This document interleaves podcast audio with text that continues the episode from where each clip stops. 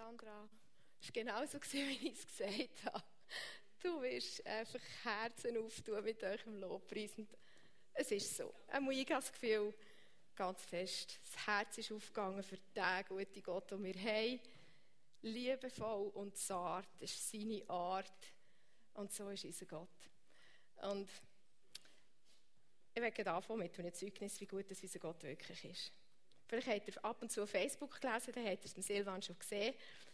Ähm, ich bin etwa vor drei Monaten so, habe ich gemerkt, ich brauche neue Brille. Dann bin ich zum Uhrenoptik gegangen, weil das ein super Geschäft ist.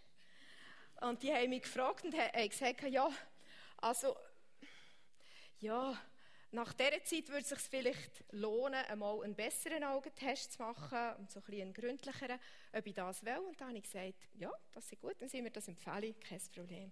Dann habe ich den Augentest gemacht und sie haben auch den Augendruck gemessen. Und wenn man den Augendruck misst, misst man eigentlich so einen Druck, den Druck auf den Sehnerv. Ich habe das nicht alles irgendwie verstanden, aber ich einfach weiss, man misst den Druck, der auf den, auf den Sehnerv kommt wo irgendwo so in einem Kanal hinter dem Auge verschwindet. Ähm, sie haben das Auge gemessen und der Grenzwert ist 22 und auf dem linken Auge hatte ich einen Wert von 19 und auf dem rechten Auge einen Wert von 23, also zu hoch. Und dann bin ich letzten Samstag im Healing Workshop und wir haben ein paar Mal gebetet. Zweimal hat jemand gebetet für das. Und weil ich nichts spüre, von dem das verursacht keine Schmerzen, man spürt nicht, wie hoch das der Druck ist, ähm, habe ich auch nicht gewusst, ob jetzt etwas passiert ist. Ich habe es einfach angenommen. Und letzten Freitag bin ich dann, habe ich einen Termin gehabt beim Augenarzt, um das zu testen und nochmal zu messen. Das hat mir der empfohlen und hat gesagt, das würde sich sicher empfehlen, das mal genauer anzuschauen. Wir können das medikamentös dann behandeln und so. Und dann bin ich gegangen, gestern, und er hat den ganzen Test nochmal gemacht. Und am Schluss hat er gesagt, ja, also es ist so, die Werte sind sehr normal. Auf dem linken Auge 17 und auf dem rechten Auge, wo vorher 23 hatte, 18. Also er sieht keine Ursache für irgendwelche Medikamente oder so. Wahrscheinlich haben die beim Urech nicht so genaue, Medikam äh, nicht so genaue Instrumente. Dann ich denke, das stimmt ganz sicher nicht. Also Gott ist gut und noch etwas mega Cooles am gleichen Tag passiert. Unsere liebe Sabi, die auf der Administration arbeitet, hat ihr Baby bekommen und es heisst und es heisst Ruben. Das ist natürlich noch ganz cool. Unser Gott ist einfach so gut. Und heute Abend habe ich so das Gefühl, es geht darum, dass wir verstehen, noch einmal mehr verstehen, wie gut ist Gott wirklich. Ich bin sehr glücklich, auch ein bisschen aufgeregt, dass ich mit euch den Leiterworkshop bringen Aber mir kann gar nichts passieren, weil ich kenne euch ja alle und ich habe mich einfach gefreut auf euch und möchte euch einfach erzählen, was, was mir im Thema Konfrontation ganz wichtig ist. Es geht um Konfrontationen. Genau. Für mich ist es ein mega Vorrecht und eine Freude, mit euch zusammen sein und da oben miteinander zu verbringen. Und für mich ist es ein riesiges Zeichen und eine Bestätigung von eurer Leidenschaft, die ihr habt. Ein Samstag zu oben hergeben und sagen, ich gehe etwas lernen, ich, ich gebe meine Zeit her, um weiterzukommen, um diese Gemeinde, das Königreich von Gott weiterzubringen. Das empfinde ich als absolut starke Leistung und das finde ich ganz, ganz etwas Ehrenswertes und darum danke ich euch vielmals, dass ihr der Einladung von Kurt, die er hier geschickt hat, gefolgt seid. Die ist übrigens sehr, sehr, sehr, ähm, wie soll ich sagen, ehrend verfasst gewesen. Ich habe mich sehr geehrt gefühlt, als ich die gelesen habe. Ja. Ich bin stolz auf meine Familie. Das stimmt, er hat ja dort etwas von dieser Familie geschrieben. Weil, weil jedes, was zu dieser Familie gehört, irgendwo Verantwortung übernimmt im Leben, reife Entscheidungen kann treffen und sein Leben in der Abhängigkeit von Gott verbringt. Und vor allem bin ich sehr stolz auf meine Familie, weil die einen Ort kreiert, wo ich sehr gut aufgehoben bin, wo, wo mir Sicherheit gibt, wo ich kann sein wie ich bin und darum schätze diesen Ort und liebe diesen Ort. Und Familie ist für mich etwas ganz, ganz Wichtiges. Und ich glaube, dass es heute oben auch darum geht, dass wir anfangen zu verstehen, dass Gemeinde eine Familie ist. Und da kannst du dich genauso gut aufgehoben fühlen, genauso sicher fühlen, weil wir eine Familie sind. Und heute Abend, der heutige Abend, der soll eigentlich dazu dienen, dass wir wissen, wir sind eine Familie. Uns kann gar nichts passieren. Das ist ein Ort, wo wir gut aufgehoben sind und wo Sicherheit ist. Ähm, normalerweise bin ich bei den Kindern. Und wenn ich den Kindern etwas erkläre, habe ich herausgefunden, dass es mir hilft, wenn ich Sachen mitnehme, die ich präsentieren kann, zeigen kann. Das hilft mir beim Erklären, aber es hilft ihnen meistens auch beim Verstehen. Und ich hoffe, das geht euch heute oben gleich. Ich habe euch ein paar Sachen mitgebracht, um erstens mir das Erklären einfacher machen und zweitens euch das Verstehen. Jetzt muss ich hier noch kurz etwas einrichten. Es geht nämlich um zwei Sachen. Es geht um einen alten Bund und um einen neuen Bund. Genau. Und es geht vor allem um Konfrontationen. Konfrontationen, die braucht es. Weil kein Mensch einfach zufällig zu dem wird, wo er ist. Jeder Mensch wird von anderen Leuten beeinflusst, prägt. Leute legen ihr dich rein und machen dich eigentlich zu der Person, die du schlussendlich wirst oder immer mehr wirst. Das passiert ganz oft unbewusst. Du wirst prägt von all den Leuten, die um dich herum sind. Ich habe irgendwann beschlossen, dass ich das, wer mich prägt und wer in mein Leben reden darf, dass ich das nicht einfach am Zufall überlassen will, sondern dass ich das selber bestimmen will. Und ich habe entschieden für mich, dass meine Gemeinde das machen darf. Und vor allem, dass die Leiter dieser Gemeinde in mein Leben reden dass sie mich konfrontieren jederzeit. Weil ich überzeugt bin, dass Gott durch sie redet und dass Gott Leiterschaft gesetzt hat, wo mir dienen soll. Leiterschaft ist von Gott gegeben. Auch wenn es manchmal auf den ersten Blick so scheint, wenn du konfrontiert wirst oder wenn du auf etwas hingewiesen wirst, wenn es manchmal auch so scheint, dass es einfacher wäre, sich dem zu entziehen und zu sagen, ja, mache ich nicht, aus, welchen, aus irgendwelchen Gründen auch immer, es scheint manchmal einfacher, aber es ist es nicht. Ich habe in meinem, meinen 50 Jahren Leben gelernt, dass es attraktiver ist, sich zu konfrontieren und sich Herausforderungen zu stellen und sie zu überwinden, als davon zu laufen. Weil das ermächtigt dich. Du merkst, du siehst Zusammenhänge, du nimmst zu an Kompetenz, du findest Lösungen, du siehst oft mal, was dein Leben für einen Einfluss hat auf andere. Und da müssen dir Leute sagen, da müssen Leute in dein Leben hineinreden, da müssen die Leute reflektieren und das braucht es, das ist ganz wichtig. Und ganz ehrlich, in der letzten Zeit wenn Leute unsere Gemeinde verloren haben, da habe ich so oft habe ich gedacht, es ist so schade. Sie haben Knöpfe. Und es wäre so viel wichtiger oder so viel attraktiver, dass sie sich die Knöpfe würden zeigen und sie würden lösen, als gehen sie mitnehmen. Es wäre für ihr Leben, für ihren inneren Mensch so viel hilfreicher und so viel, sie würden so viel gesünder werden, wenn das dürfte passieren. Und für das braucht es Leute, die konfrontieren, die etwas aufzeigen. Und, und es braucht vor allem Leute, die wissen, wie, damit so eine Konfrontation kann zu, einem, zu einem göttlichen Moment werden, wo Erkenntnis kommt.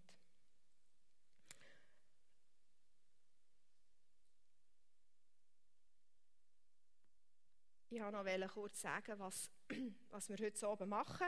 Wir werden eben miteinander lernen, so Grundlagen von der Konfrontation, das ist so ein erster Teil. Und wir werden nachher auch im Praktischen so in, ähm, miteinander in einer Gruppe schauen, wie kann man eine Konfrontation führen. Und das ist das, was wir eigentlich nachher praktisch üben. Jetzt, wenn dir zum Beispiel im Verlauf von, von dieser Zeit, wo ich rede, in Sinn kommt, wo du Konfrontationen gegenüberstehst oder wo du Leute hast, vielleicht, wo du in der nächsten Zeit irgendwann musst konfrontieren dann darfst du diese Situation jetzt merken, weil die brauchen wir nachher. Die können wir nachher in der Gruppe bearbeiten.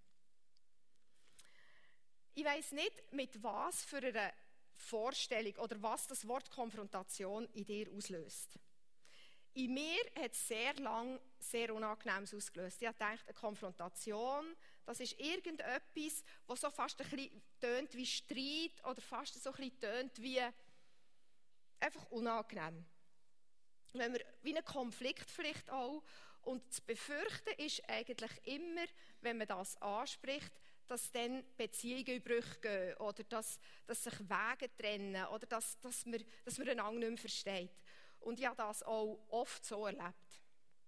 Und ich bin im äh, Begriffserklärung, in der Begriffserklärung mal nachschauen, was steht dort über Konfrontation. Und dort steht eigentlich genau das. Es steht, es sei eine Gegenüberstellung von Personen und Sachen und Sachverhalten, die nicht übereinstimmen.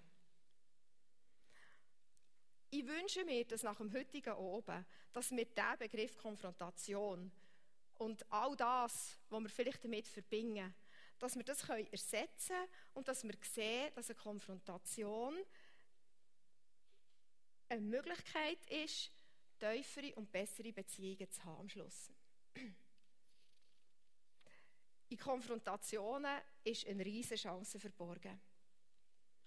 Und wenn ich sage, ich habe es zu oft erlebt, dass nach Konfrontationen äh, Beziehungen schlechter waren als vorher oder Leute sich getrennt haben oder einander nicht mehr verstanden haben, dann ist mir immer klar gewesen, das ist eigentlich nicht, das ist keine gute Art, es muss einen besseren Weg geben. Und ich wollte darin auch lernen und ich bin froh, dass ich das durfte. Ich durfte bei einigen Gesprächen mit dem Kurt dabei sein, mit dem Matti und so. Und das ist nicht, nicht so mein Lieblingsding gewesen, aber ich habe gemerkt, ich komme weiter und ich kann lernen und es, es kann besser kommen, es kommt besser. Genau. Als ich mir überlegt habe für den Leiterworkshop, was ist eigentlich, was sind so die Schlüsselbegriffe, die man muss verstehen für das Thema Konfrontation, einfach mal von null oder von, von unten noch einmal anfangen zu erklären, habe ich gemerkt, es geht eigentlich um drei Sachen. Es geht immer um Eigenverantwortung, um Selbstkontrolle und um Ermächtigung. Das sind so wie die drei Schlüsselbegriffe. Ich war zweimal in Reading an einer Transformation Week. Die machen sie dort extra für Mitarbeiter im Kinderdienst.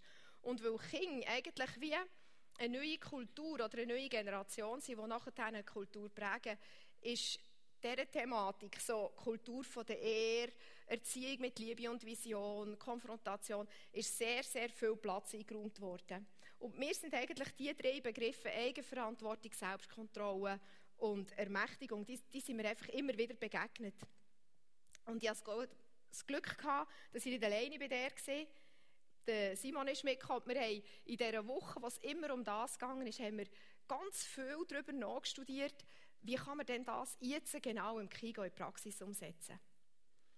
Und man muss, muss schon ein bisschen reinkommen und anfangen überlegen, um was geht es wirklich und wo können wir anfangen, den Kindern so etwas lernen. Wie fängt man denn das an? Und nach dieser Transformation Week haben wir eigentlich wie einen Weg herausgefunden und beschlossen haben, das möchten wir den Leiter lehren, unseren, und das möchten wir den Kindern lehren. Und das sind mega einfache Basics. Aber weil sie so mega einfach sind, zeigen sie auch etwas auf, was wir nachher in unserem ganzen Leben als Erwachsene immer wieder brauchen. Wir haben sie heimgekommen und haben einfach den Kindern ganz einfache Sachen gelernt. Das Erste, was wir gelernt haben, war, dass wir gefragt haben, sag du mir einmal, wem gehören deine Hände wem gehören deine Füße und wem gehört dein Maul. Und dann war klar, das haben sie herausgefunden, das gehört mir. Ich sagte, das ist super, das stimmt. Und über das, wer kann dem befehlen? Du mir mal sagen, wer kann deinem Mund befehlen, dass es muss schweigen muss? Wer kann deinen Händen und deinen Füßen befehlen, dass sie müssen bei dir bleiben und niemand anders stören? Wer kann das? Dann ist es auch nicht so schwer zu herausfinden, das kann nur ich. Ich sage, genau, und das üben wir jetzt. Das hat mit Eigenverantwortung zu tun und mit Selbstkontrolle. Du bist verantwortlich dafür, was du mit deinen Händen und Füßen machst und mit deinem Mund anstellst. Und du bist der Einzige, der das kontrollieren kann. Nicht ich als Leiter oder nicht ich als der, der redet, bin verantwortlich dafür, dass ihr einander nicht stüpft und klemmt und stopft, sondern ihr seid alleine dafür verantwortlich. Und ihr könnt das auch. Und das hat mit der Mächtigung zu tun. Du kannst das. So haben wir angefangen.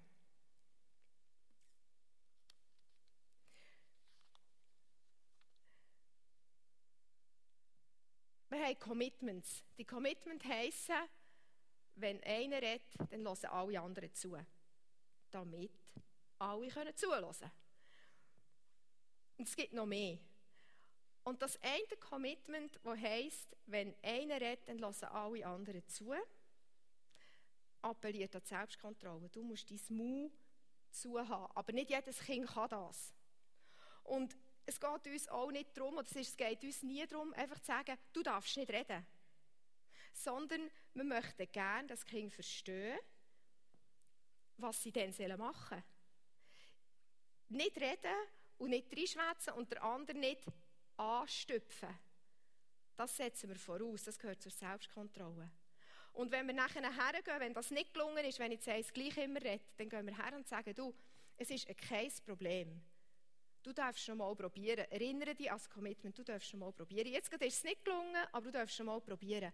Wie denkst du, dass du es schaffst, dass dein Mut jetzt nicht redet? Was hilft dir? Und dann längt es wie nicht, wenn sie sagen, ich rede nicht mehr. Sondern es geht darum, dass sie verstehen, was sie dann machen können. Was das die Absicht ist. Und man kann es ihnen sagen, man kann ihnen sagen, du stehst jetzt hier und du stehst jetzt hier und ich stehe auseinander und dann redet, redet keins mehr mit dem anderen. Aber das ist nicht Eigenverantwortung und das ist auch nicht Ermächtigung. Und dann fragen wir sie und sagen, wie denkst du, dass du es schaffen könntest? Nicht mehr zu reden. Und dann kommen sie selber auf eine Idee. Sie können sagen, ich könnte zum Beispiel den Platz wechseln oder ich könnte zu dir kommen oder ich könnte ganz hinten sitzen oder ganz vorne. Sie, müssen, sie entwickeln eine Idee und das ist Ermächtigung. Und sie lernen, dass, dass ihr Verhalten Einfluss hat auf andere. Wir tun zum Beispiel im Kigo sehr oft Fahnen schwingen. Das ist wie noch ein bisschen mehr Freiheit geben und eine Fahne zusätzlich in die Verantwortung von einem Kind geben. Die meisten Kinder können das. Die können für ihre Hände, für ihre Füße und für ihr Mu sorgen und, und das kontrollieren. Aber eine Fahne ist noch etwas mehr. Und ein Bub, der kann das zum Beispiel nicht. Der nützt denn das meistens ganz schlecht. Und wenn man nachher zu ihm geht und sagt, du, das ist, es ist kein Problem, was du da machst, du darfst noch mal probieren. Wie denkst du, dass du es jetzt schaffst, andere nicht stören? Und wie es du vor allem schaffst, dass du bei Sachen kannst bleiben Dann hat er herausgefunden, dass es eigentlich ganz gut ist, wenn er die Fahne wegsteckt, wenn er es durchnimmt und wenn er zuvorderst führen geht. Man hätte ihm es können sagen, man hätte können sagen, du legst jetzt deine Fahnen ab, du nimmst jetzt ein Tuch und du stehst jetzt zuvorderst führen. Aber er hat selber herausgefunden, dass ihm das helfen würde. Und das ist Ermächtigung. Ich zeige euch ein paar Beispiele auf, um zum wie die drei Schlüsselworte Ermächtigung, Selbstkontrolle und Eigenverantwortung wie ein bisschen an einfachen Beispielen zu zeigen, weil wir das brauchen, auch bei den Erwachsenen nachher immer wieder. Wir hatten zum Beispiel im Sommerlager einen Basteltisch mit Stempelküssen mit ganz viel Bastelmaterial. Und das ist sehr gut genutzt worden. Die Kinder waren sehr kreativ und irgendwann sind sie äußerst kreativ und haben sie mit diesen Stempelküssen ähm, Fingerabdrücke gemacht und haben die Fingerabdrücke einander an Fingerabdrückelt. Und irgendwann ist, es noch weitergegangen. Dann haben sie die Fingerabdrücke an der Wand und so an einer Faltwand und überall gehabt. Und für uns ist es nicht so wahnsinnig schwierig herauszufinden, wer hat dort alles mitgemacht, weil die haben ja alle Fingerabdrücke überall gehabt. Dann haben wir sie zusammengenommen und haben mit ihnen geredet und gesagt, weißt, das, was jetzt passiert ist, das ist wirklich kein Problem. Ich habe herausgefunden, dass es ist kein Problem, das ist das Zauberwort, das hilft. Es ist kein Problem. Deine Hände und deine Füße und so haben Sachen gemacht, die vielleicht ungünstig waren. Aber wie wäre es jetzt, wenn die das wieder lösen würden? Oder wenn ihr das selber würdet lösen, das, was die verursacht haben? Und ähm, Zuerst ist natürlich losgegangen, ich war es nicht und der hat auch. Und irgendwann hat gesagt, weißt, es ist ja kein Problem, dass es passiert ist. Das ist nicht das Problem. Wie wäre es, wenn der, der es verursacht hat, das auch lösen würde? Das wäre jetzt gefragt. Oder? Jetzt fangen wir an, über das noch studieren und hören auf, darüber nachzudenken, wer es war. Und dann ist einer um einen anderen und hat gesagt, ja, also die Fingerabdrücke dort an den ähm, Kauerstegen, die waren von mir. Gewesen. Ich könnte die putzen. Ich sagte, das ist super, das ist, das ist eine ganz gute Idee. Da stehe ich voll dahinter. Und ein anderer ist gekommen und hat gesagt, also die an der Faltwand, die könnt ihr putzen. Weil ich glaube, die sind von mir. Das ist auch eine ganz gute Idee. Und so ist eins ins andere gekommen. Am Schluss haben wir wirklich herausgefunden, wir putzen das. Und wir haben dann gesagt, gut, also ihr putzt das super. Was, was braucht ihr dazu? Wie können wir ihnen helfen? Wir brauchen Schwimmen, wir brauchen das Putzmittel und so, und dann haben wir ihnen geholfen. Und am Schluss haben sie es putzt und sie haben ein extrem gutes Erlebnis gehabt. Der Manolo hat geholfen. Ich kann es bestätigen. Genau. Aber ich glaube, es ist, es ist wie für unsere Kinder. Er hat auch ein paar so Fingerabdrücke überall gehabt. Er hat auch dazu gehört, wir haben es gut herausgefunden. Aber es war wie ein Schlüsselmoment. Die Kinder haben verstanden, aha, Moment, ich habe ein Problem, wir haben ein Problem, das wir lösen können. Und nicht, unsere Leiter haben jetzt ein Problem wegen uns und die sollen es jetzt lösen. Das haben sie gecheckt. Und sie haben gecheckt, ich werde nicht bestraft und ich werde auch nicht verurteilt. Eigentlich geht man davon aus, dass ich es lösen kann. Und sie haben ein gutes Erlebnis gemacht. Und diese Sachen, die haben wir einfach mitgenommen. Das ist etwas, was wir gerne kultivieren möchten. Das ist etwas, was wir, wo wir ähm, jeden Sonntag trainieren können. Wir sind nämlich beim KIGO und in der RR und überall, wo wir mit Kindern arbeiten, sind wir sehr privilegiert. Wir dürfen viel mehr oder haben viel mehr Trainingsmöglichkeiten als wahrscheinlich alle anderen Leute. Und wir haben angefangen, alle Konfrontationen probieren so zu führen. Und was passiert ist, ist eine riesengroße Freiheit unter den Kindern. Eine riesengroße Sicherheit auch. Man schießt mich nicht ab, ich werde nicht verurteilt, sondern ich kann eigentlich ich kann etwas. Mir kann etwas passieren, weil viele Kinder machen ja so Sachen nicht extra. Mir kann etwas passieren und ich werde nicht verurteilt. Ich muss gar nicht Angst haben. Kürzlich war es so wie ein Moment, wo ich gedacht habe, das ist eine Auswirkung von dem Klima, von der Freiheit und von der Sicherheit. Eine geniale Auswirkung. Ein Bub ist auf die Bühne gekommen und hat ein Zeugnis erzählt. Und währenddem, er das Zeugnis erzählt hat, hat er angefangen zu brieken. Es ist irgendwie sehr emotional geworden und hat dann angefangen Brieken. Und er hat sich völlig sicher gefühlt. Er ist auf dieser Bühne gestanden und das ist halt passiert. Und dann ist ein Leiter gekommen und ist mit ihm runter, hat einen Arm genommen, hat sich wieder gesetzt. Alle anderen Kinder sind gegangen, haben Hände aufgelegt oder haben, haben sich einfach um ihn gekümmert und haben ihm einfach einen Rahmen geboten von Sicherheit. Keins hat gelacht, kein beklemmendes Gefühl, es darf passieren. Und das ist für mich ein Ausdruck davon, was passieren kann, wenn wir, wenn wir niemanden verurteilen. Oder niemandem sagen, du musst halt, du bist jetzt falsch, jetzt mach etwas anderes. Sondern wenn wir darauf reagieren, immer im Sinn von, ich stelle mich zu dir und ich helfe dir. Und du kannst es lösen. Der Mut und die Kühnheit in dieser Atmosphäre hat ganz, ganz entscheidend zugenommen. Und ich muss auch sagen, in der letzten Zeit erlebe ich auch, viel, viel mehr Konfrontationen unter Erwachsenen, die so sich anfühlen. Wo ich am Schluss, wenn ich aus diesem Gespräch rausgehe, einfach das Gefühl habe, jetzt hat unsere Beziehung an Teufel gewonnen. Jetzt ist etwas Gutes passiert. Jetzt ist ein Erkenntnismoment gewesen. Ich glaube, wir, wir haben als Gemeinde, als Gemeindefamilie schon noch Potenzial, ganz fest drinnen zu wachsen. Aber ich sehe, dass wir, dass wir uns entwickeln und ich sehe, dass da etwas wächst. Und vor meinem inneren Auge, oder so meine Vision und mein Herz ist, ich sehe Leute, die, die ermächtigt sind und die rausgehen aus unserer Gemeinde, die überall dort, wo sie sind, in den Schulen, in den Arbeitsplätzen, überall, wo sie sind, als Menschen bekannt und beliebt sind, die, die können Eigenverantwortung übernehmen, die können sich selber kontrollieren und die können die ermächtigt sind und andere können ermächtigen.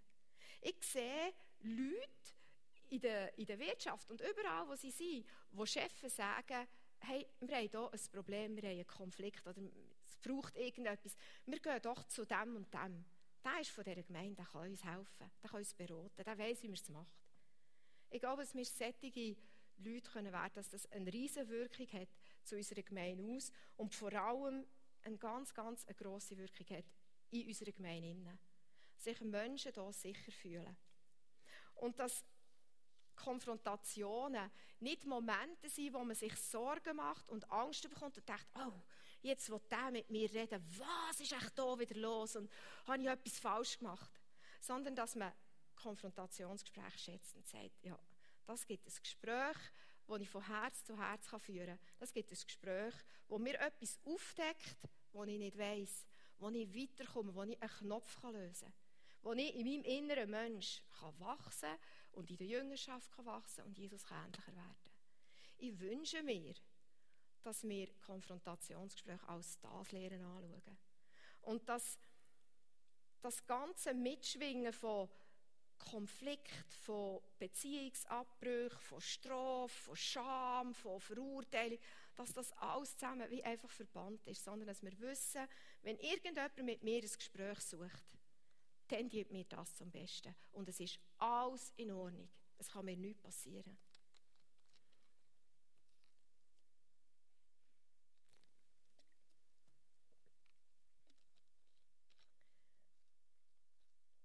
Dennis Silk der hat eine sehr, sehr eine coole Begriffserklärung für Konfrontation.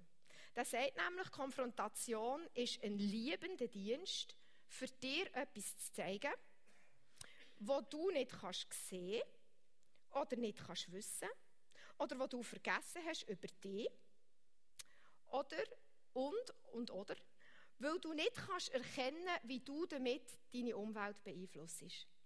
Ich zeige dir es in Liebe auf. In einer Konfrontation gibt es immer zwei Beteiligte. Der eine, der konfrontiert und mindestens einer, der konfrontiert wird, manchmal auch mehrere.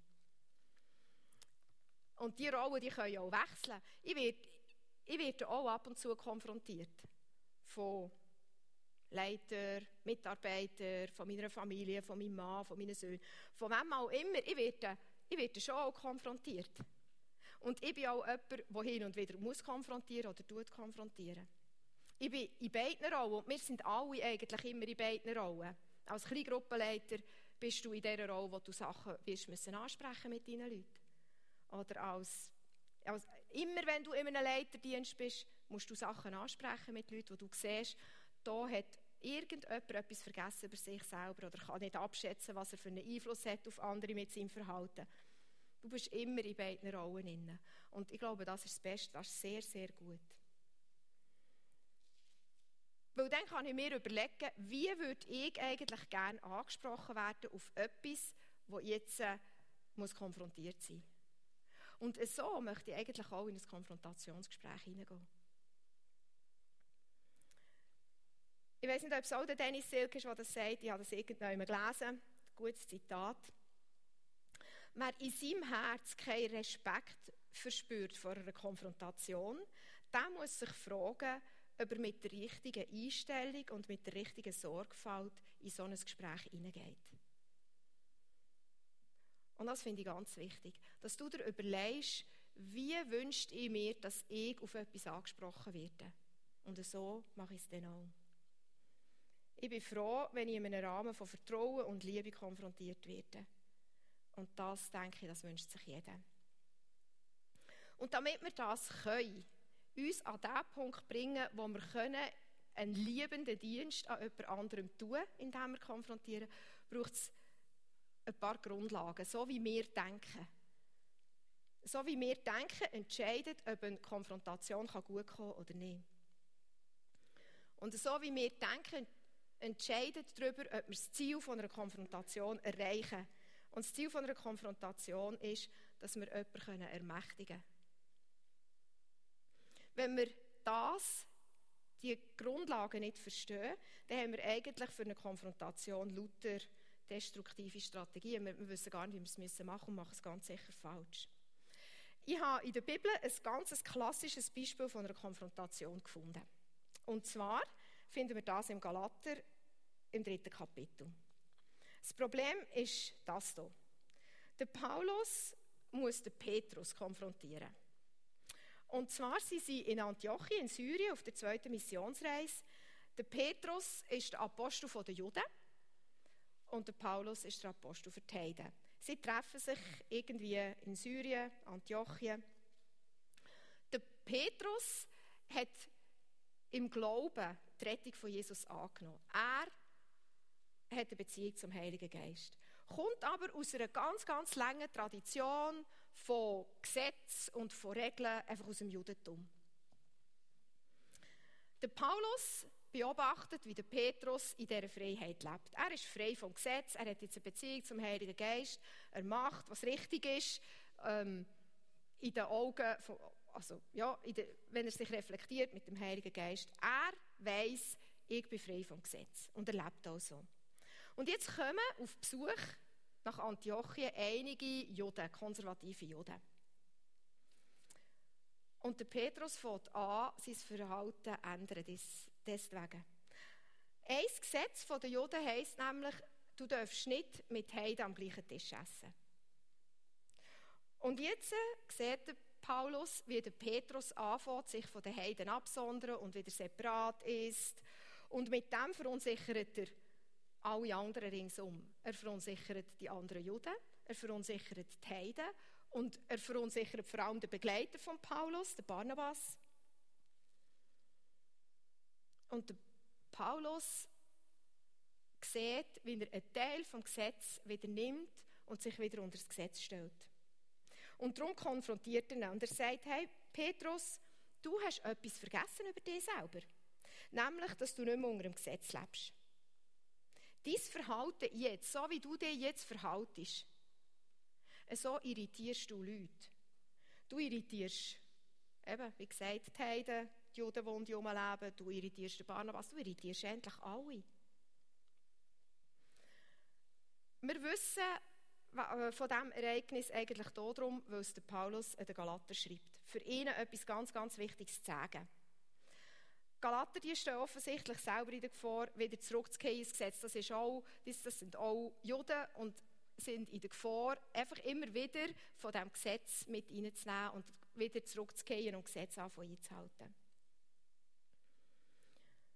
Der Paulus schreibt den Galater und lehrt sie damit grundlegende Sachen, eine grundlegende Bedeutung zwischen altem und neuem Bund. Und ich glaube, das ist für uns ganz wichtig, dass wir das, genau das auch verstehen. Damit wir in einer Konfrontation wirklich das Richtige anwenden und vor allem mit der richtigen Einstellung und mit, der richtigen, mit dem richtigen Blick auf, auf den, den wir konfrontieren, dass wir das so angehen. Im anderen Fall, wenn wir das wie nicht verstehen, dann haben wir eigentlich nur Manipulation und Kontrolle zur Auswahl, wie wir irgendjemanden dazu bringen, dass er etwas nicht mehr macht. Der Paulus erklärt den Galater, dass sie unbestrafbar sind. Und jetzt hole ich ein bisschen aus, das steht jetzt auch nicht unbedingt im Galaterbrief, aber das ist einfach eine Tatsache, die vorher schon passiert ist. Jeder Mensch ist berufen zur Gemeinschaft mit Gott. Gott hat die Menschen gemacht und hat sie ins Paradies gesetzt, damit er mit ihnen zusammen sein kann. Und damit sie ermächtigt sind durch ihn, die Erde zu regieren. Das haben wir schon x-mal gehört. Das ist die erste Berufung, die wir haben, mit Gott zusammen sein, in seiner Gemeinschaft sein. Was nachher passiert ist, wissen wir auch. Die Menschen haben sich trennen von Gott und sind unter die findliche Herrschaft geraten. Und das hat alles verändert. Die Trennung von Gott ist die Sünde. Wir sind nicht böse Leute oder sündige Leute, weil wir böse Sachen machen. Sondern die Sünde ist, wir sind getrennt von Gott und darum machen wir böse Sachen. Das Erste, was passiert ist, nachdem dass Adam und Eva realisiert haben, dass sie jetzt einen Mist gemacht haben, ist, sie haben sich versteckt. Sie haben, augenblicklich haben sie Angst bekommen. Angst vor einer Strafe. Sie hatten Angst, gehabt, dass sie Gott jetzt straft. Das war die sofortige Folge. Wir sehen noch einmal ein Ereignis am Sinai, wo das, wo das wie zementiert und noch einmal bestätigt. Wo der Mose sein Volk in die Freiheit geführt hat und sie sind am Berg Sinai gekommen und sie wollten Gott begegnen, hat das Volk gesagt, nein, wir wollen nicht. Vor dem Gott haben wir Angst. Du kannst gehen, Mose. Sag, verhandle du mit Gott. Sag uns, was wir machen sollen, damit er zufrieden ist mit uns und uns nicht straft. Und der Mose ist gegangen und hat die zehn Gebote gebracht. Auf der Steintafel, da gibt es noch sehr, sehr viel mehr Gebote und Gesetze. Aber das ist das, ist das was wir am besten kennen.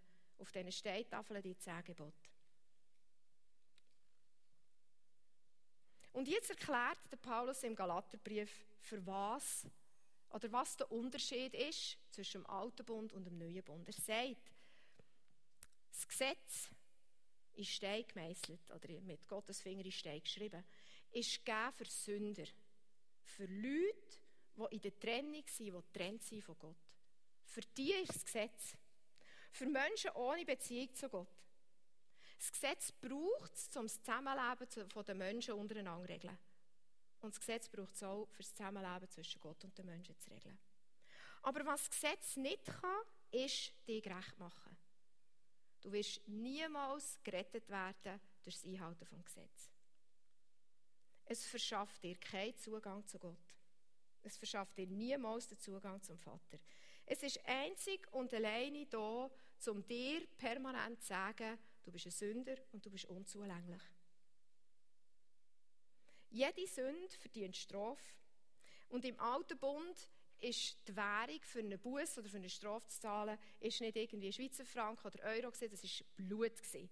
Man hat nur mit Blut gezahlt und darum kennen wir all die Opfer ähm, Gesetze, einfach das Blut von einem Tier die Sünde der Menschen deckt. Genau. Und der Paulus sagt, die, die die Hoffnung auf das Einhalten vom Gesetz setzen, die stehen unter einem Fluch. Sie sind nämlich Sünder. Und sie betrachten sich auch als Sünder. Und sie können nur scheitern, weil das Gesetz zeigt ihnen auf, dass sie tatsächlich Sünder sind. Also unter dem Gesetz, im alten Bund,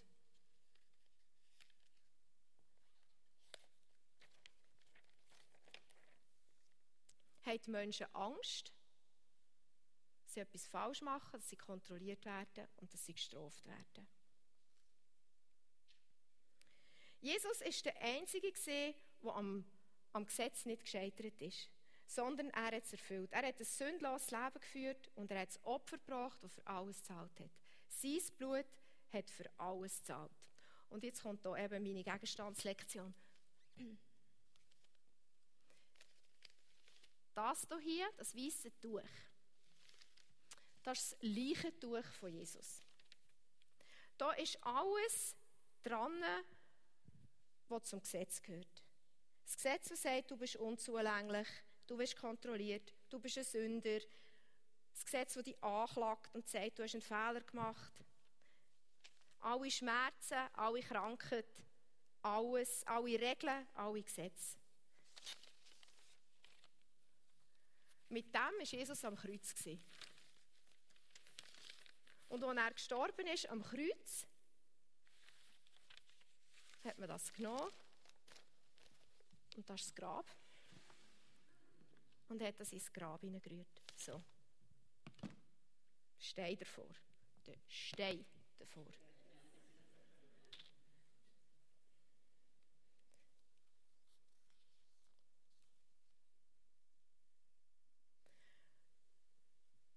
Paulus schreibt im Galaterbrief, wenn jemand tot ist, dann ist er tot. Und das Gesetz kann nicht kommen und irgendetwas noch von ihm fordern. Wenn du stirbst und Steuerschulden hast, oder wenn du stirbst und Krankenkassenschulden hast, dann bist du einfach gestorben. Die können dir Mahnungen schicken, die können machen, was sie wollen. Du wirst es nicht müssen zahlen, du kannst es gar nicht zahlen. Du bist eigentlich am Gesetz davon gestorben. Das Gesetz kann dich nicht mehr belangen. Es hat keine Chance mehr. Und wir sind mit Jesus in den Tod gegangen. Das bezeugen wir bei der Taufe. Wir sagen, ich bin mit Jesus gestorben. Tod. Begraben. Mit all meinen Schulden, mit all meinen Sünden, mit allem Unzulänglichen. Ich bin tot mit Jesus. Und dann ist etwas ganz Cooles passiert.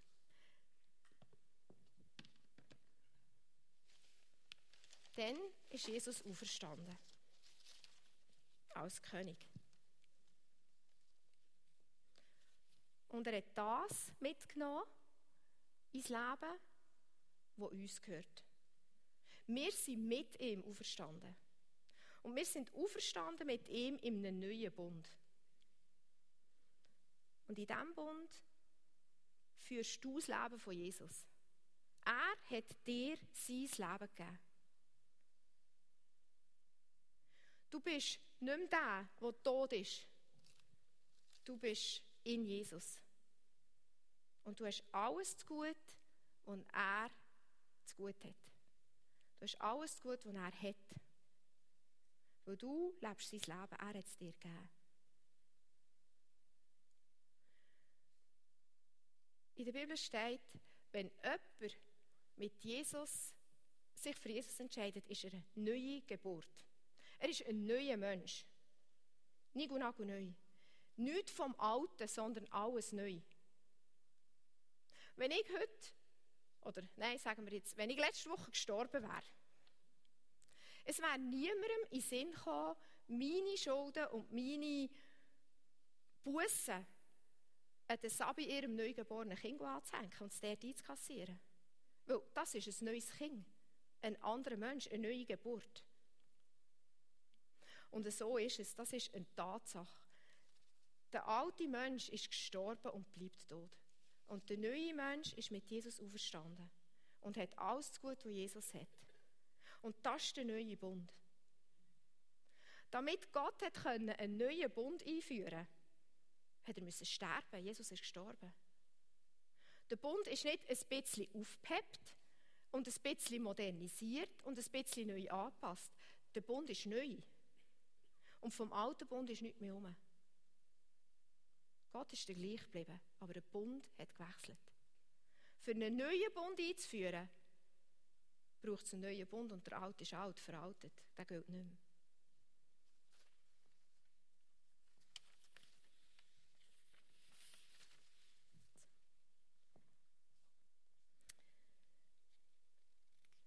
Der neue Mensch im neuen Bund hat mit dem Alten nichts mehr zu tun.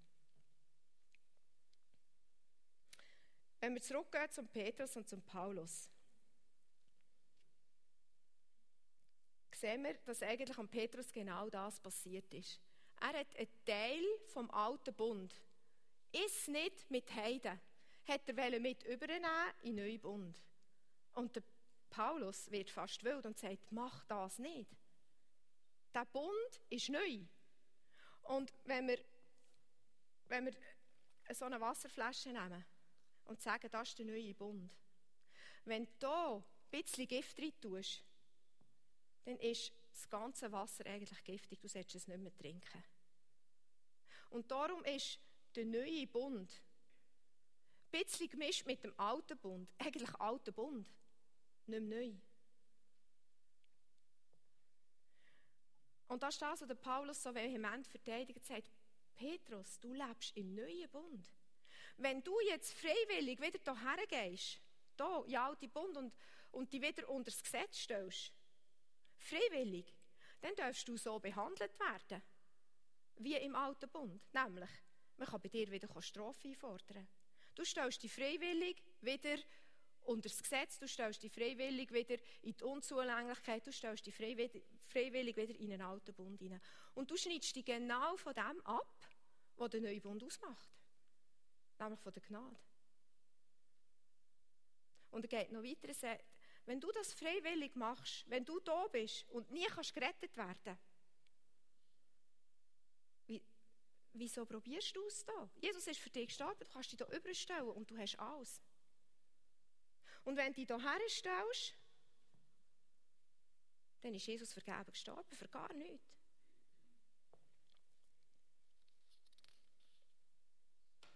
Mit dem möchte ich einfach sagen, wir alle, die hier innen hocken, wir tragen den neuen Mantel. Wir leben das Leben von Jesus, wir sind unbestrafbar. Und das gilt für jeden. Für mich, für dich, für alle. Das gilt für mich und das gilt für den, den ich konfrontiere. Der ist auch im neuen Bund. Der verdient auch keine Strafe. Den ist Jesus auch gestorben. Das gilt für den auch.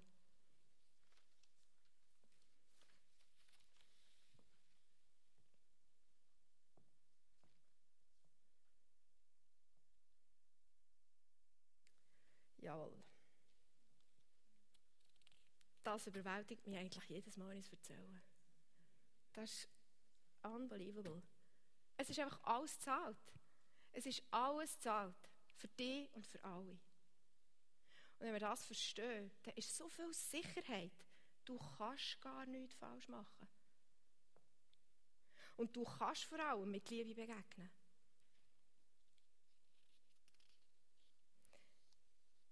Zusammengefasst sagt Paulus, da gibt es einen alten Bund.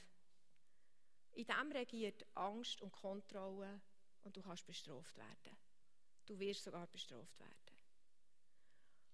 Aber da gibt es einen neuen Bund.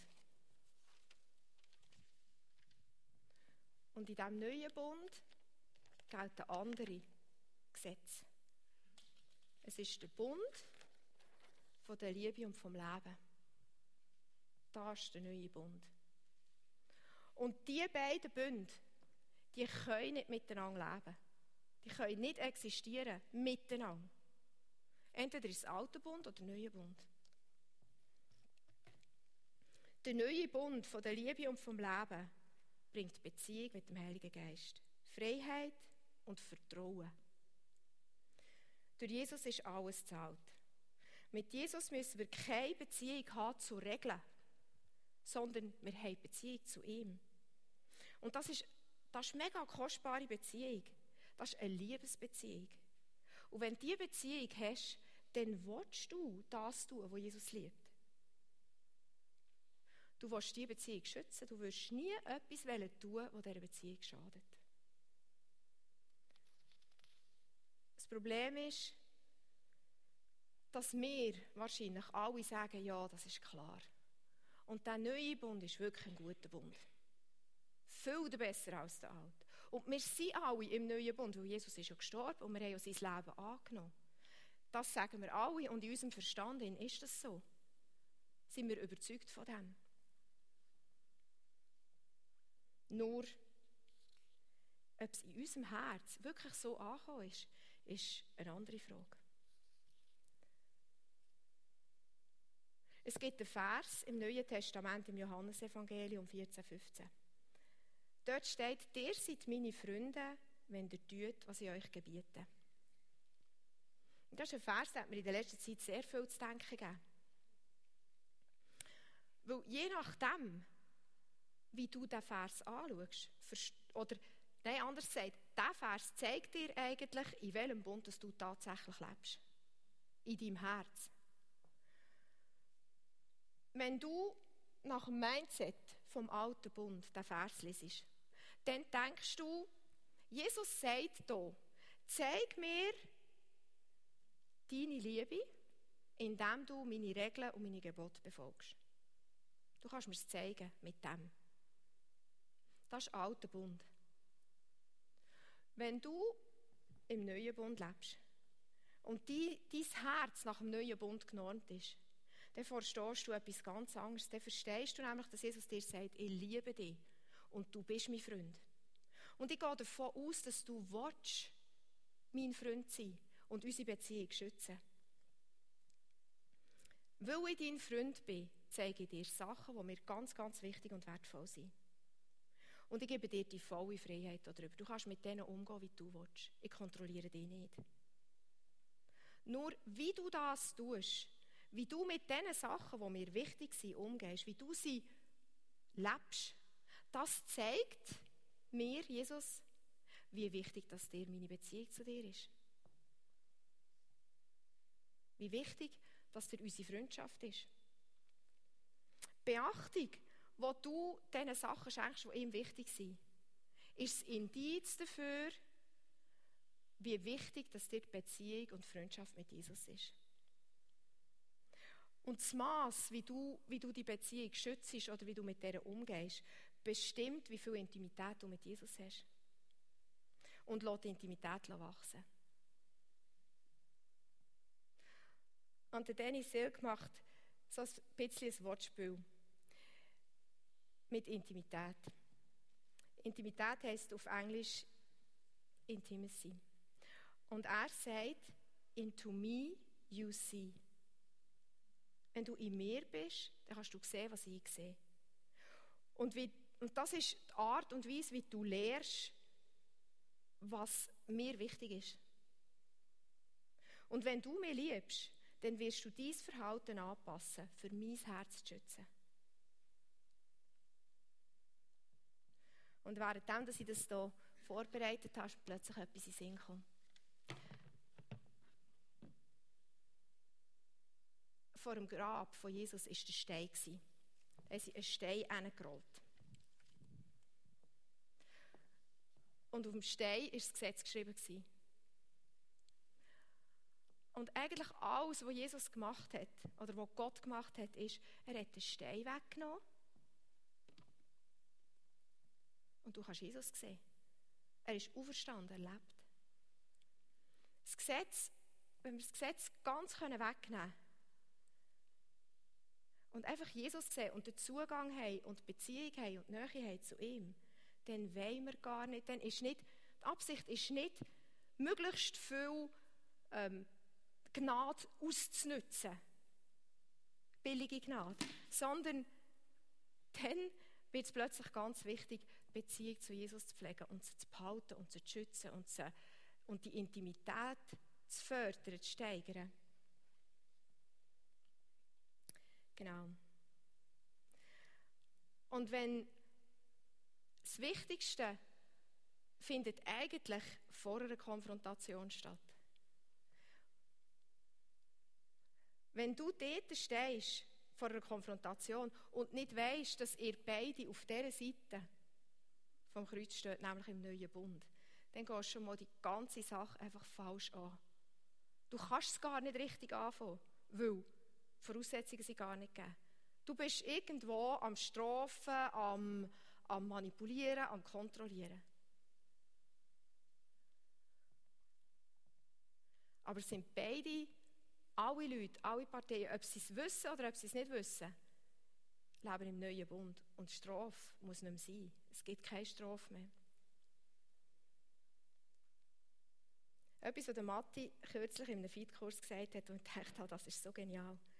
Ich möchte einfach noch sagen, dass, dass, das unterstützt es so.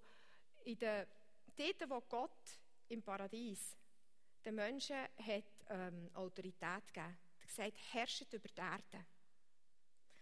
Menschen sollen über alles herrschen und regieren, so wie es Gott würde machen, in seinem Namen, in seiner Autorität, aber nicht übereinander.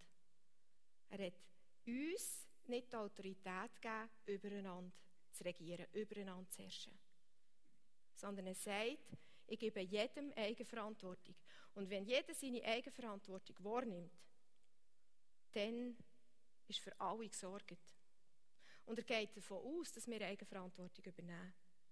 Und darum wollen wir es lernen.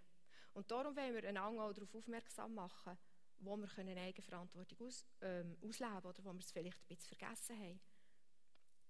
Genau. Jetzt ist Zeit für eine kurze Pause. Ich schlage vor, dass wir Pause machen bis am bis um Viertel vor.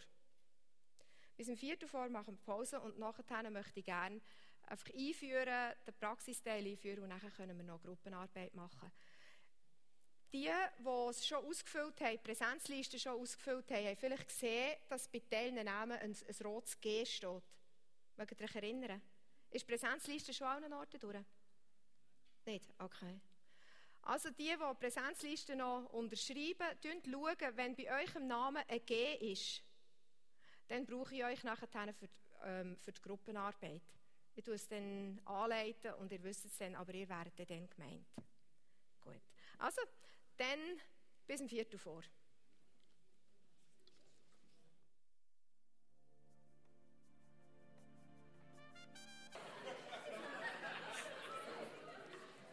Liebe Leute, es ist 46, es geht wieder weiter.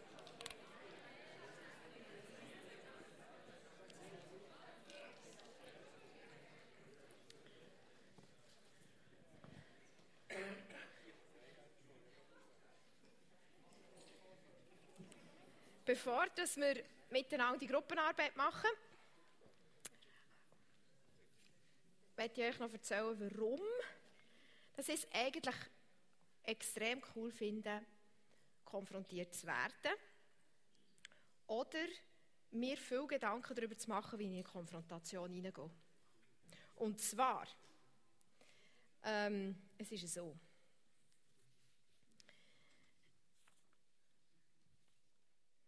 Habe ich gerade meine Blätter vernuscht.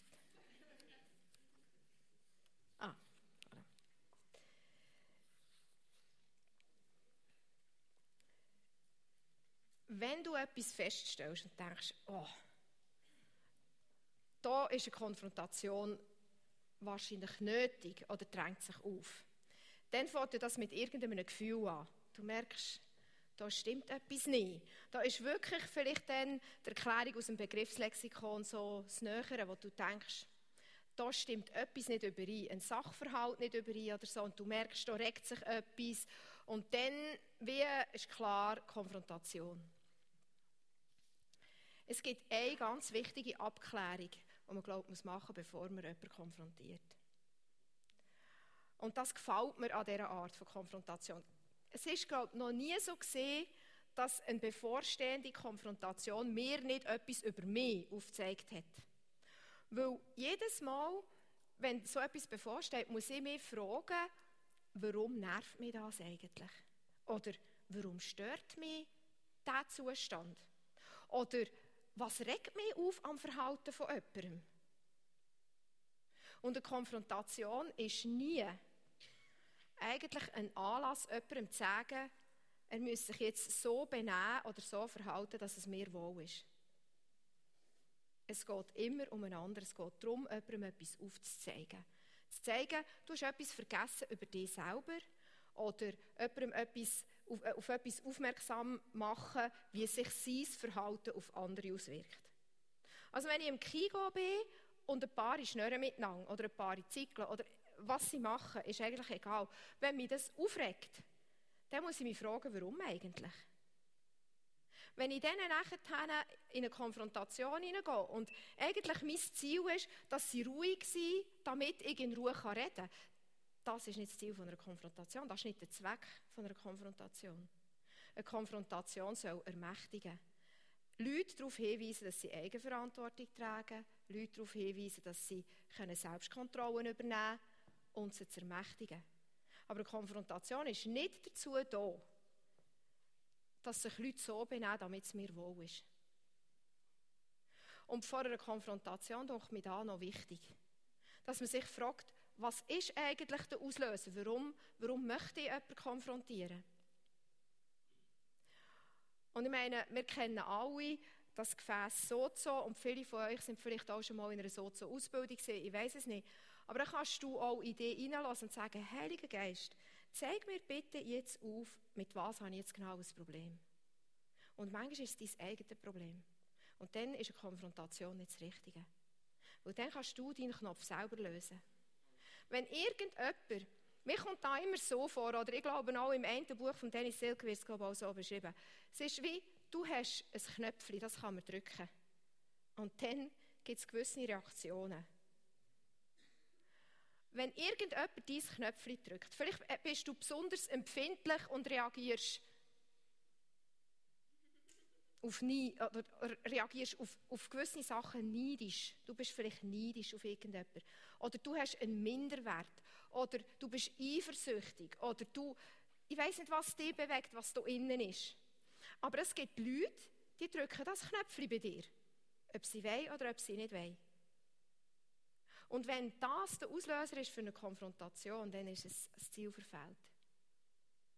Wenn irgendjemand kommt und dein, dein Knöpfchen drückt vom Minderwert, dann musst du den anderen nicht konfrontieren, sondern dann musst du deinen Minderwert lösen. Und das kann man. Man kann es so zu machen. Also man kann sich selber, schau, Gott gibt dir, oder in, in Jesus haben wir alles. Alles. Und wenn irgendetwas auftaucht, wo dir in, in Gefang oder wenn dir irgendeine Gefangenschaft aufgezeigt wird, dass du gefangen bist in Neid, in Geiz, in was weiß ich, dann hat Jesus dir frei gemacht. Es gibt einen Weg, frei zu werden. Das ist das, was ich am Anfang gesagt habe. Viele Leute verlieren gemein, weil sie ihren Knopf nicht können oder möchten lösen. Aber sie nehmen ihren Minderwert oder ihren, ja, vielleicht Eifersucht, keine Ahnung, nehmen sie mit.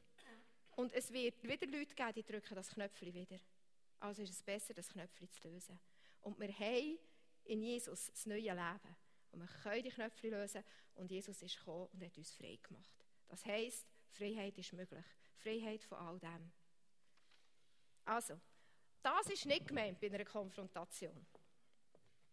Wenn du dir sicher bist, dass niemand das Knöpfchen gedrückt hast und, hat und dass du nicht konfrontieren willst, damit dein Knöpfchen nicht gedrückt wird, dann ist gut. Dann sind Voraussetzungen gegeben. Dann ist vielleicht der nächste Schritt, dass du sicherstellst, dass du da stehst und der andere auch da steht. Dass ihr zusammen im neuen Bund steht, niemand muss bestraft werden, sondern es ist ein liebender Dienst. Und wenn dein Herz vor einer Konfrontation noch nicht zu der Liebe gefunden hat, zu deinem Gegenüber, dann wäre das eine Aufgabe, die du vorher lösen solltest. Geh nicht in eine Konfrontation und bist verrückt mit jemandem. Das kommt auch nicht gut raus. Weil das wäre nicht der neue Bund. Konfrontation soll etwas ans Licht bringen, das am anderen dient. Wie zum Beispiel der Paulus. Er hat dem Petrus gesagt, Petrus, irgendetwas vernebelt dein Denken. Ich lösche jetzt Licht an, damit du kannst sehen, wo du stehst. Du bist nämlich zurückgegangen hierher. Du hast etwas aus dem alten Bund wieder in neu genommen und du betrachtest dich wieder als Sünder. Und die Konsequenz von dem ist, du kannst wieder bestraft werden. Das habe ich vorhin erklärt. Und zudem hat dein Verhalten Einfluss. Und er hat ihm aufgezählt, auf wen es Einfluss hat. Der Paulus ermächtigt den Petrus. Er sagt, Petrus, also wir lesen das so nicht in der Bibel, das stelle ich mir vor, aber ich nehme an, das ist so gewesen. Eigentlich sagt er, Petrus, ich, ich denke oder ich traue dir zu, dass du das Problem kannst lösen Genau, stell einfach vor einer Konfrontation sicher, dass du in Liebe auf jemanden zugehst, räum deinen Frust und deine Angst und deinen Ärger noch auf die Seite und dann ist, glaube ich, sind Voraussetzungen gegeben.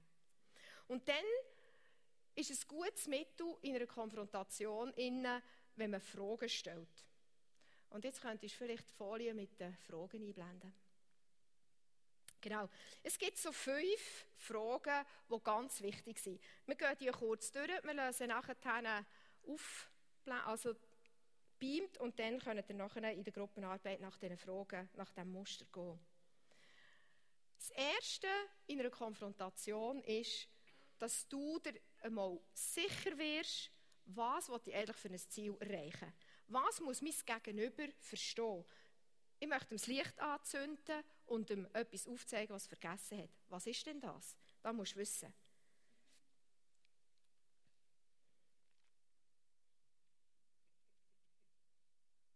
Das Beispiel, können das Beispiel von Paulus und von Petrus nehmen. Der Paulus sagt, schau Petrus, du bist ein Freund von Jesus und du hast dich komplett Du bist komplett freigekauft aus dem Gesetz. Was du lebst, stimmt nicht mit der Tatsache überein, dass du freigekauft bist. Du hast etwas über dich vergessen, nämlich, dass du aus Gnade gerechtfertigt bist und nicht über das Gesetz. Und das Ziel dieser Konfrontation ist, dass der Petrus da versteht. Nimm jetzt mal an. Und dann, zweite Stufe wäre, identifiziere das Problem. Also, der Paulus hat beurteilt und gesagt, Schau, Petrus, es betrifft nicht nur dich. Du hast ein Problem, aber dieses Problem betrifft noch andere. Nämlich die Heidenchristen, die Judenchristen Und alle, die rund um dich herum die sind verwirrt. Und dann kommt die Einladung, Verantwortung zu übernehmen. Die Einladung, jetzt ist der Moment, wo du kannst Eigenverantwortung übernehmen und wo du dieses Problem kannst lösen kannst. Und für Paulus war klar, der Petrus muss wissen, dass er das Problem lösen kann. Der Paulus kann es für ihn nicht lösen. Und der Paulus hat dem Petrus zutraut, dass er es lösen kann. Wenn wir auf ein Kind zugehen und sagen, wir erwarten eigentlich, oder unser Commitment ist, dass du nicht reinredest. Oder dass du andere nicht ablenkst. Dann geben wir einem Kind mit dem zu verstehen, dass wir überzeugt sind, dass es bereit ist, das Problem zu lösen und wollen zu lösen. Eine Konfrontation anzufangen, wo du davon ausgehst, der will ja sein Problem nicht lösen, das, das wäre ein alter Bund. Wir stehen im neuen Bund und wir haben eine Beziehung und wir gehen davon aus, dass jede Beziehung schützen zum Heiligen Geist und auch untereinander. Dass unsere Beziehungen wertvoll und wichtig sind, dass wir die schützen. Und mir ist schon ein paar Mal passiert, dass wenn ich konfrontiert worden bin und jemand vielleicht wirklich gefrustet ist, das gibt es, Leute sind gefrustet wegen mir, ähm, dann kann passieren, dass ich wie zuerst haben müssen sagen, bis so gut verstand, dass ich eigentlich das Gleiche will wie du.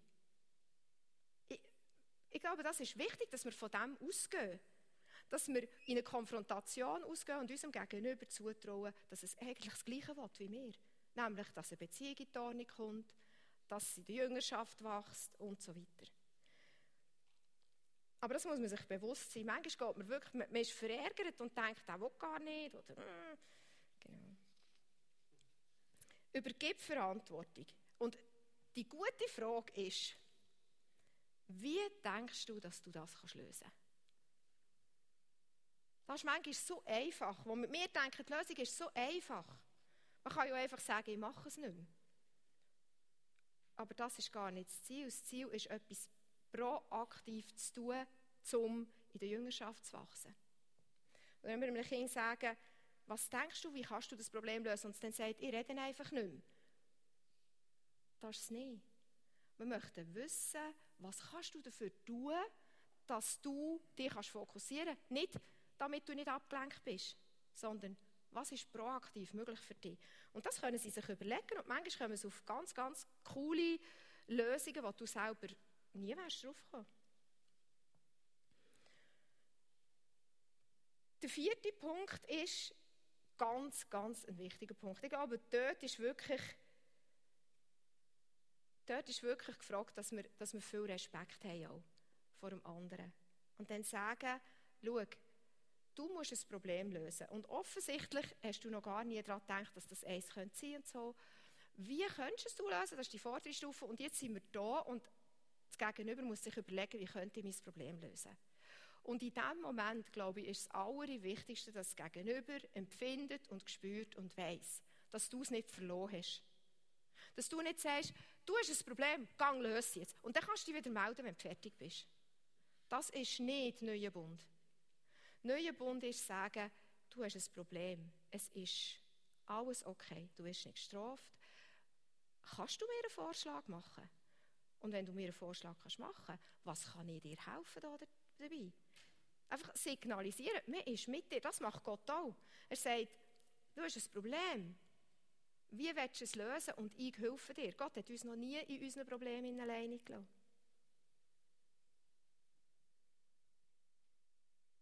Biet Unterstützung an. Sagst, bei wem allem musst du dich für das entschuldigen? Kann ich dir eine Adressliste schicken? Was brauchst du dazu? Ist das lustig? Und der letzte Punkt ist, wenn jemand sagt, ich löse mein Problem und ich werde das und das, die und die Massnahmen unternehmen, zum Beispiel, nehmen wir nochmal das Beispiel vom Sommerlager mit diesen Stempelküssen und Fingerabdrücken. Da haben wir gesagt, für mich ist natürlich klar, sie am liebsten hätte ich die hätten gerade den Schwung mit Hand genommen und hätten es gerade gemacht. Aber das ist ja vielleicht nicht möglich oder vielleicht braucht ihr das auch ein bisschen Vorbereitungszeit. Zum Fragen sagen, bis wann denkst du, dass du das kannst lösen Und wenn die sagen, bis zum Ende des Lager, kannst du dir überlegen, ob das okay ist. Und sie haben gesagt, sie können es bis heute oben lösen. Also frag, bis wann ist es möglich? Und man darf ja auch Zeit geben, ein Problem zu lösen. Es muss ja nicht von jetzt auf sofort sein. Und dann signalisiere aber auch, dass du wirst schauen, ob es gelöst ist. Ich glaube, das brauchen die Leute schon. Einfach, das ist auch ein Ausdruck von Unterstützung, wenn du sagst, also gut, du denkst in 14 Tagen, würdest du mir eine Rückmeldung geben oder darf ich bei dir nachfragen? Ich werde bei dir nachfragen, ist das okay?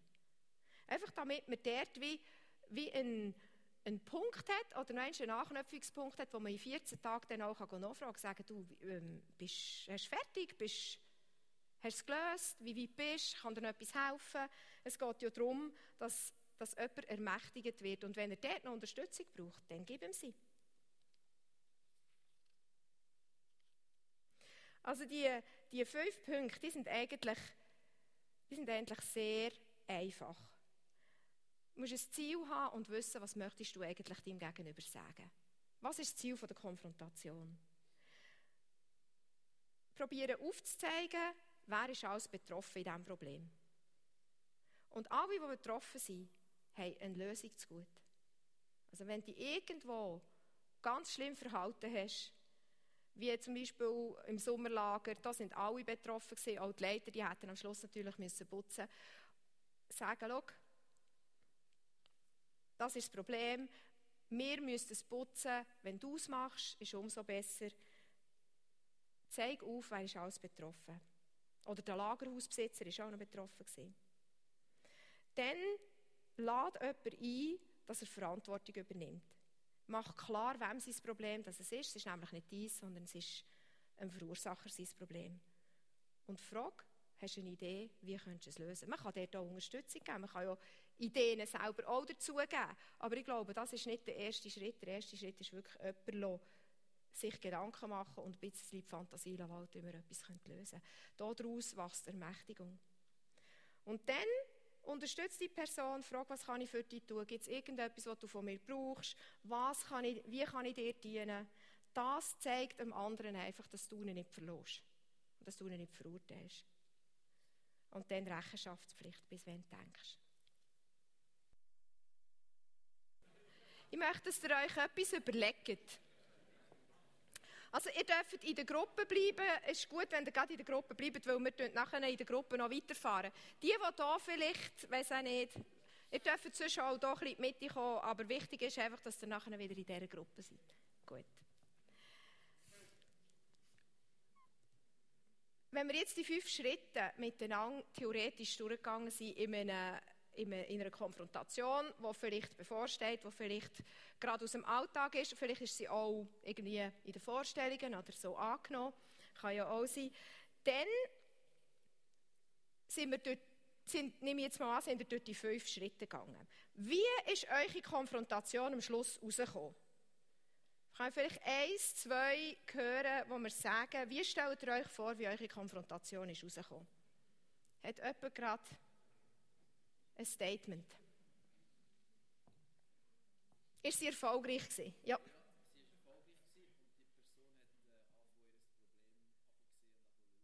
Sehr gut.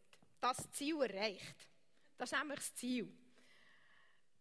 Jetzt möchte ich, gibt es noch irgendjemand anderes, was ein cooles Statement hat zu dieser Geschichte, die ihr hier diskutiert habt? Allen Orten alles tiptop rauskommen. Können wir mal alle Gruppenleiter die Hand aufheben, wenn eure Konflikte, also Konfrontationen nicht in einem Konflikt geendet haben, sondern wenn ihr alle Ziel erreicht habt. Könnt mal die Hand aufheben. In welchen Gruppen ist das so gewesen? Leider nicht in allen. Das erstaunt mich jetzt.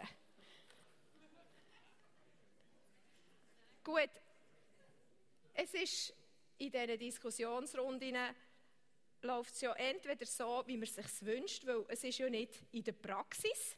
Aber ich glaube, ihr habt vielleicht gemerkt, dass, es, dass ihr an Punkt gekommen seid. Je nachdem, hat vielleicht schon bei der Punkt 2 angefangen, identifiziert das Problem, wer ist betroffen. Vielleicht sieht dort jemand gar nicht ein, dass noch andere mit betroffen sind. Einladung an persönliche Verantwortung. Vielleicht sagt jemand, ist mir egal, löse ich doch nicht. Oder ähm, vielleicht, gut, auch mit der Unterstützung, da haben wir selber in der Hand. Bring Rechenschaftspflicht. Vielleicht sagt jemand, kann ich dir nicht sagen. Vielleicht löse ich es, vielleicht löse ich es nicht, weiß ich nicht. Je nachdem. Oder wir merken, in einer Konfrontation sind ja nicht, kommt es ja nicht nur auf uns drauf an, sondern wir haben ja Gegenüber. Jetzt würde es mich interessieren, was habt ihr euch für Gedanken darüber gemacht oder was habt ihr gemerkt, sind bei euch Unsicherheiten oder, oder Bedenken oder Ängste aufgekommen? Was, ist, was habt ihr für Befürchtungen gehabt oder für, ja, für Befürchtungen gehabt, die könnten eintreffen während dass ihr durch die fünf Schritte durchgegangen seid? Hat irgendjemand einen Zweifel gehabt, dass vielleicht die Konfrontation nicht so rauskommt, wie er sich das wünscht? Ja, dir. Ha. Ich habe das nämlich auch, aber das hat mich jetzt erstaunt, wenn das niemand hat von euch. Gut, Matti, was habt ihr, für, was habt ihr festgestellt? Also bei uns, in dieser Situation ist die grosse Herausforderung, dass eigentlich äh, sozusagen schon die Einladung für das Gespräch, um können mal über das reden, mhm. wird ständig rausgeschoben. Mhm. Ähm, und von der Konfrontationsseite her ist eben die Befürchtung,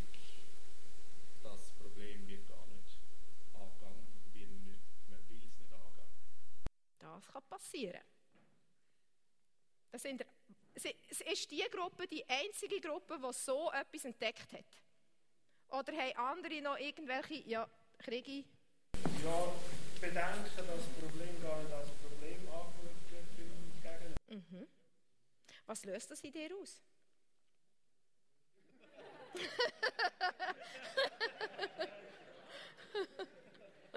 ja, Debbie, was löst das in dir aus? So im ersten Moment würde ich sagen Frust. Ja. Wenn du das Gefühl hast, ja, aber ich nehme es so wahr und ich bin nicht die Einzige und mhm. die andere Person würde es auch sehen, so, mhm. wenn es einfach eine Fassade würde geben oder? Was wäre denn so das, was du wünschst, was du jetzt gerne würdest machen? Wenn du jetzt das alles nicht gehört hättest, was würdest du gerne machen?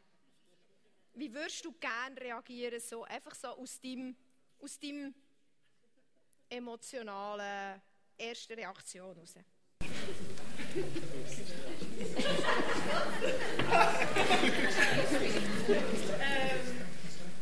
ich weiß nicht, also so, mein Vorgehen wäre jetzt gewesen, dass ich einfach für mich zuerst schon mal Gedanken darüber gemacht habe, wie kann ich die Person sich mit Fragen eben dort ansprechen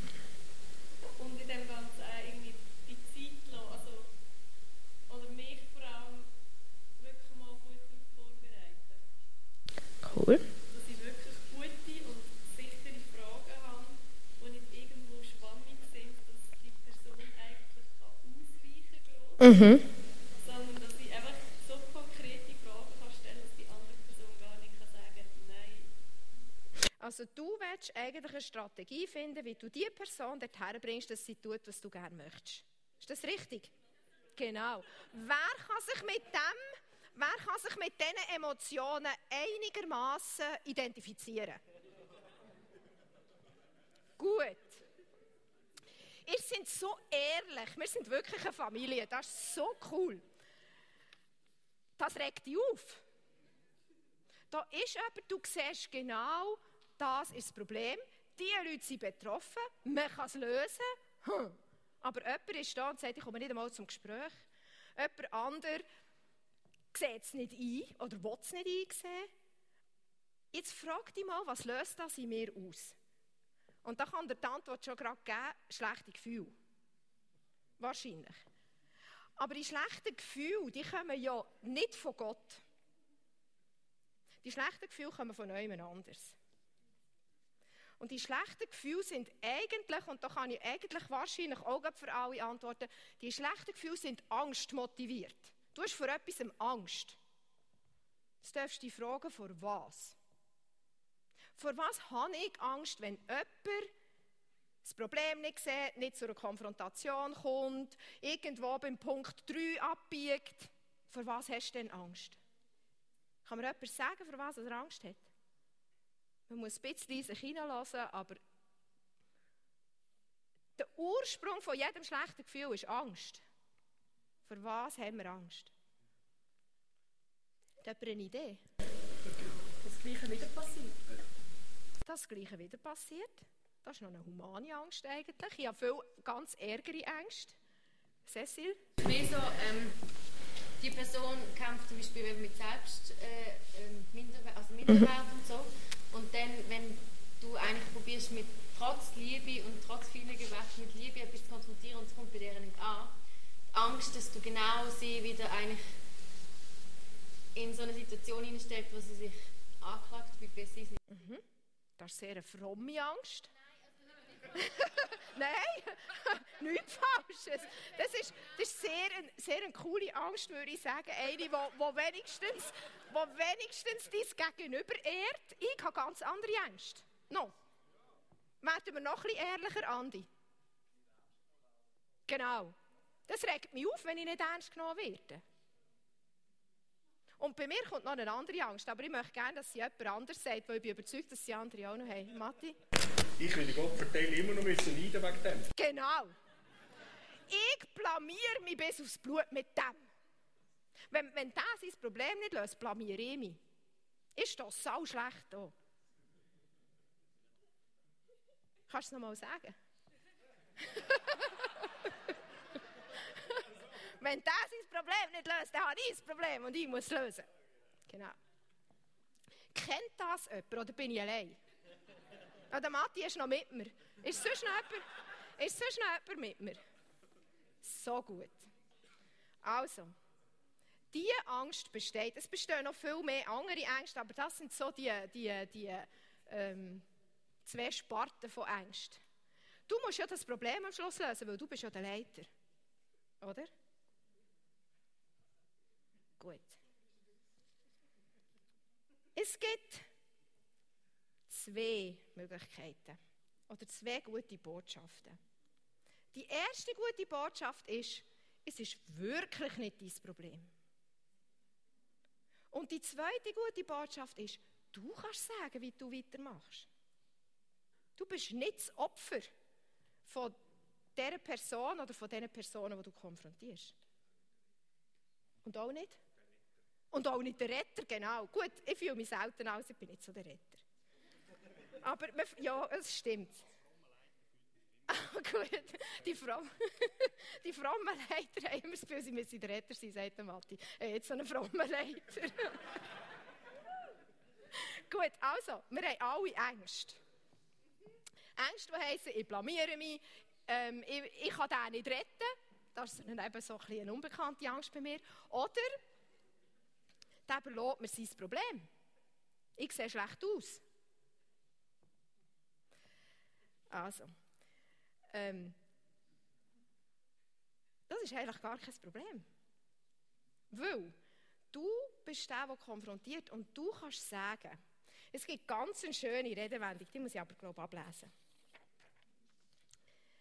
Ähm, du, oder vielleicht vorher noch, wenn wir diese Ängste empfinden, wenn, wir, wenn das Ungute aufsteht und sagt, ah, oh, der macht nicht, was ich will. Oder es, es, läuft nicht in die Richtung, wie ich mir es gewünscht habe. Oder, hu, wir erreichen das Ziel nicht von dieser Konfrontation, so wie ich mir es gesetzt habe. Dann entstehen Ängste. Und man denkt schon an Konsequenzen. Eben, ich blamiere mich oder was alles. Und dann fangen wir an. Das ist der Anfang, das ist ein gefährlicher Moment. Weil wir fangen dann an und probieren Druck zu machen führen vielleicht etwas einfließen, was da für Konsequenzen haben Und denken, hoffentlich macht es ihm Angst, dann biegt er jetzt ein.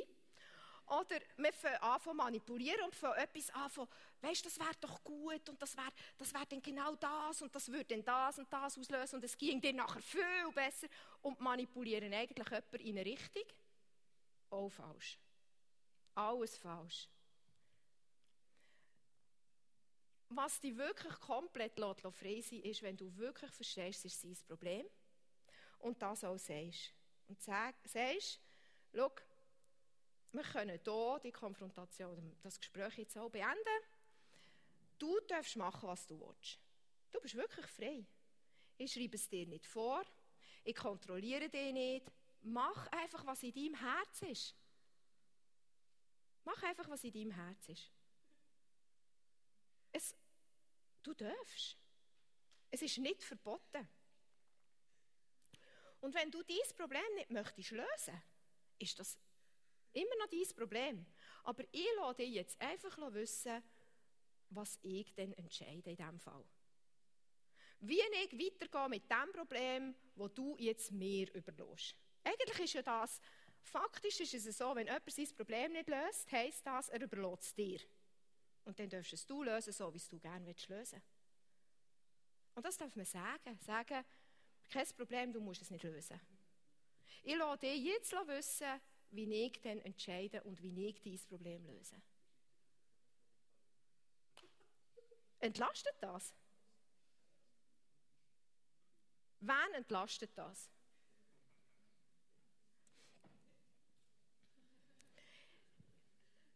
Es gibt ein Bild vom Garten. Und das ist ein mega cooles Bild, das hilft mir. Wenn ich einen Garten habe und der ist gepflegt, dann entscheide ich erstens einmal, entscheiden, wie fest mein Garten gepflegt ist. Und ich entscheide, wer in meinen Garten hineintrampelt. Und ich entscheide auch, was die Leute hinterlassen in meinem Garten.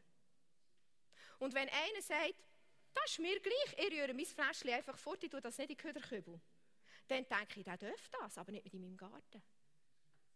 Dann kann seine Fläschchen, weiss ich, woher rühren, das ist mir endlich, kommt mir nicht so drauf an. Solange es in meinem Garten ist, spielt es mir keine Rolle und ist nicht mein Problem. Und darum dürfen wir auch sagen, du darfst leben, wie du willst. Es ist Konsequenz für dich. Ich sage dir einfach, wie ich das Problem löse, das du mir überlässt. Und dann kann man auch sagen, mein Dienstbereich ist mein Garten. Und wenn du dich da drinnen so möchtest verhalten, oder nein, du darfst dich verhalten, wie du willst, aber nicht in meinem Dienstbereich. Und dann darfst du auch jemanden bitten, rauszugehen.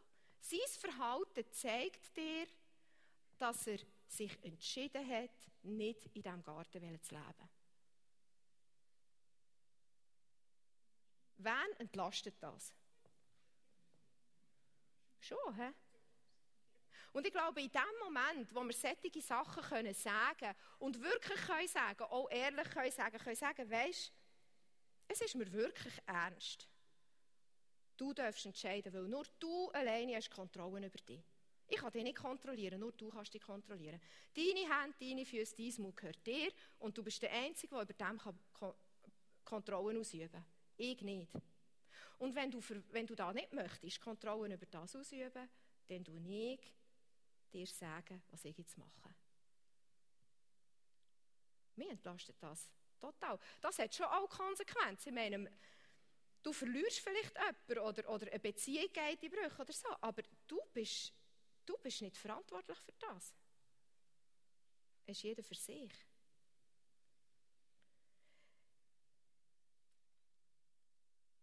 Vielleicht hat jetzt das in eurer Diskussionsrunde oder in eurem ähm, Konflikt, den ihr thematisiert habt, ein bisschen einen, andere, noch einen anderen Aspekt gebraucht.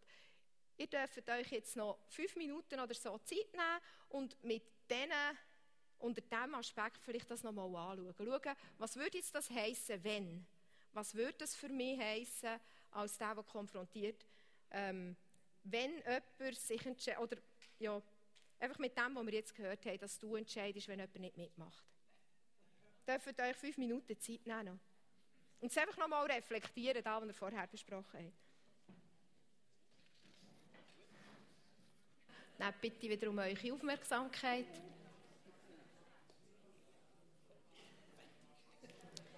Es ist noch eine Frage auftaucht. Was ist, wenn wir in, unserer, in unserem Arbeitsalltag, in unserem Arbeitsumfeld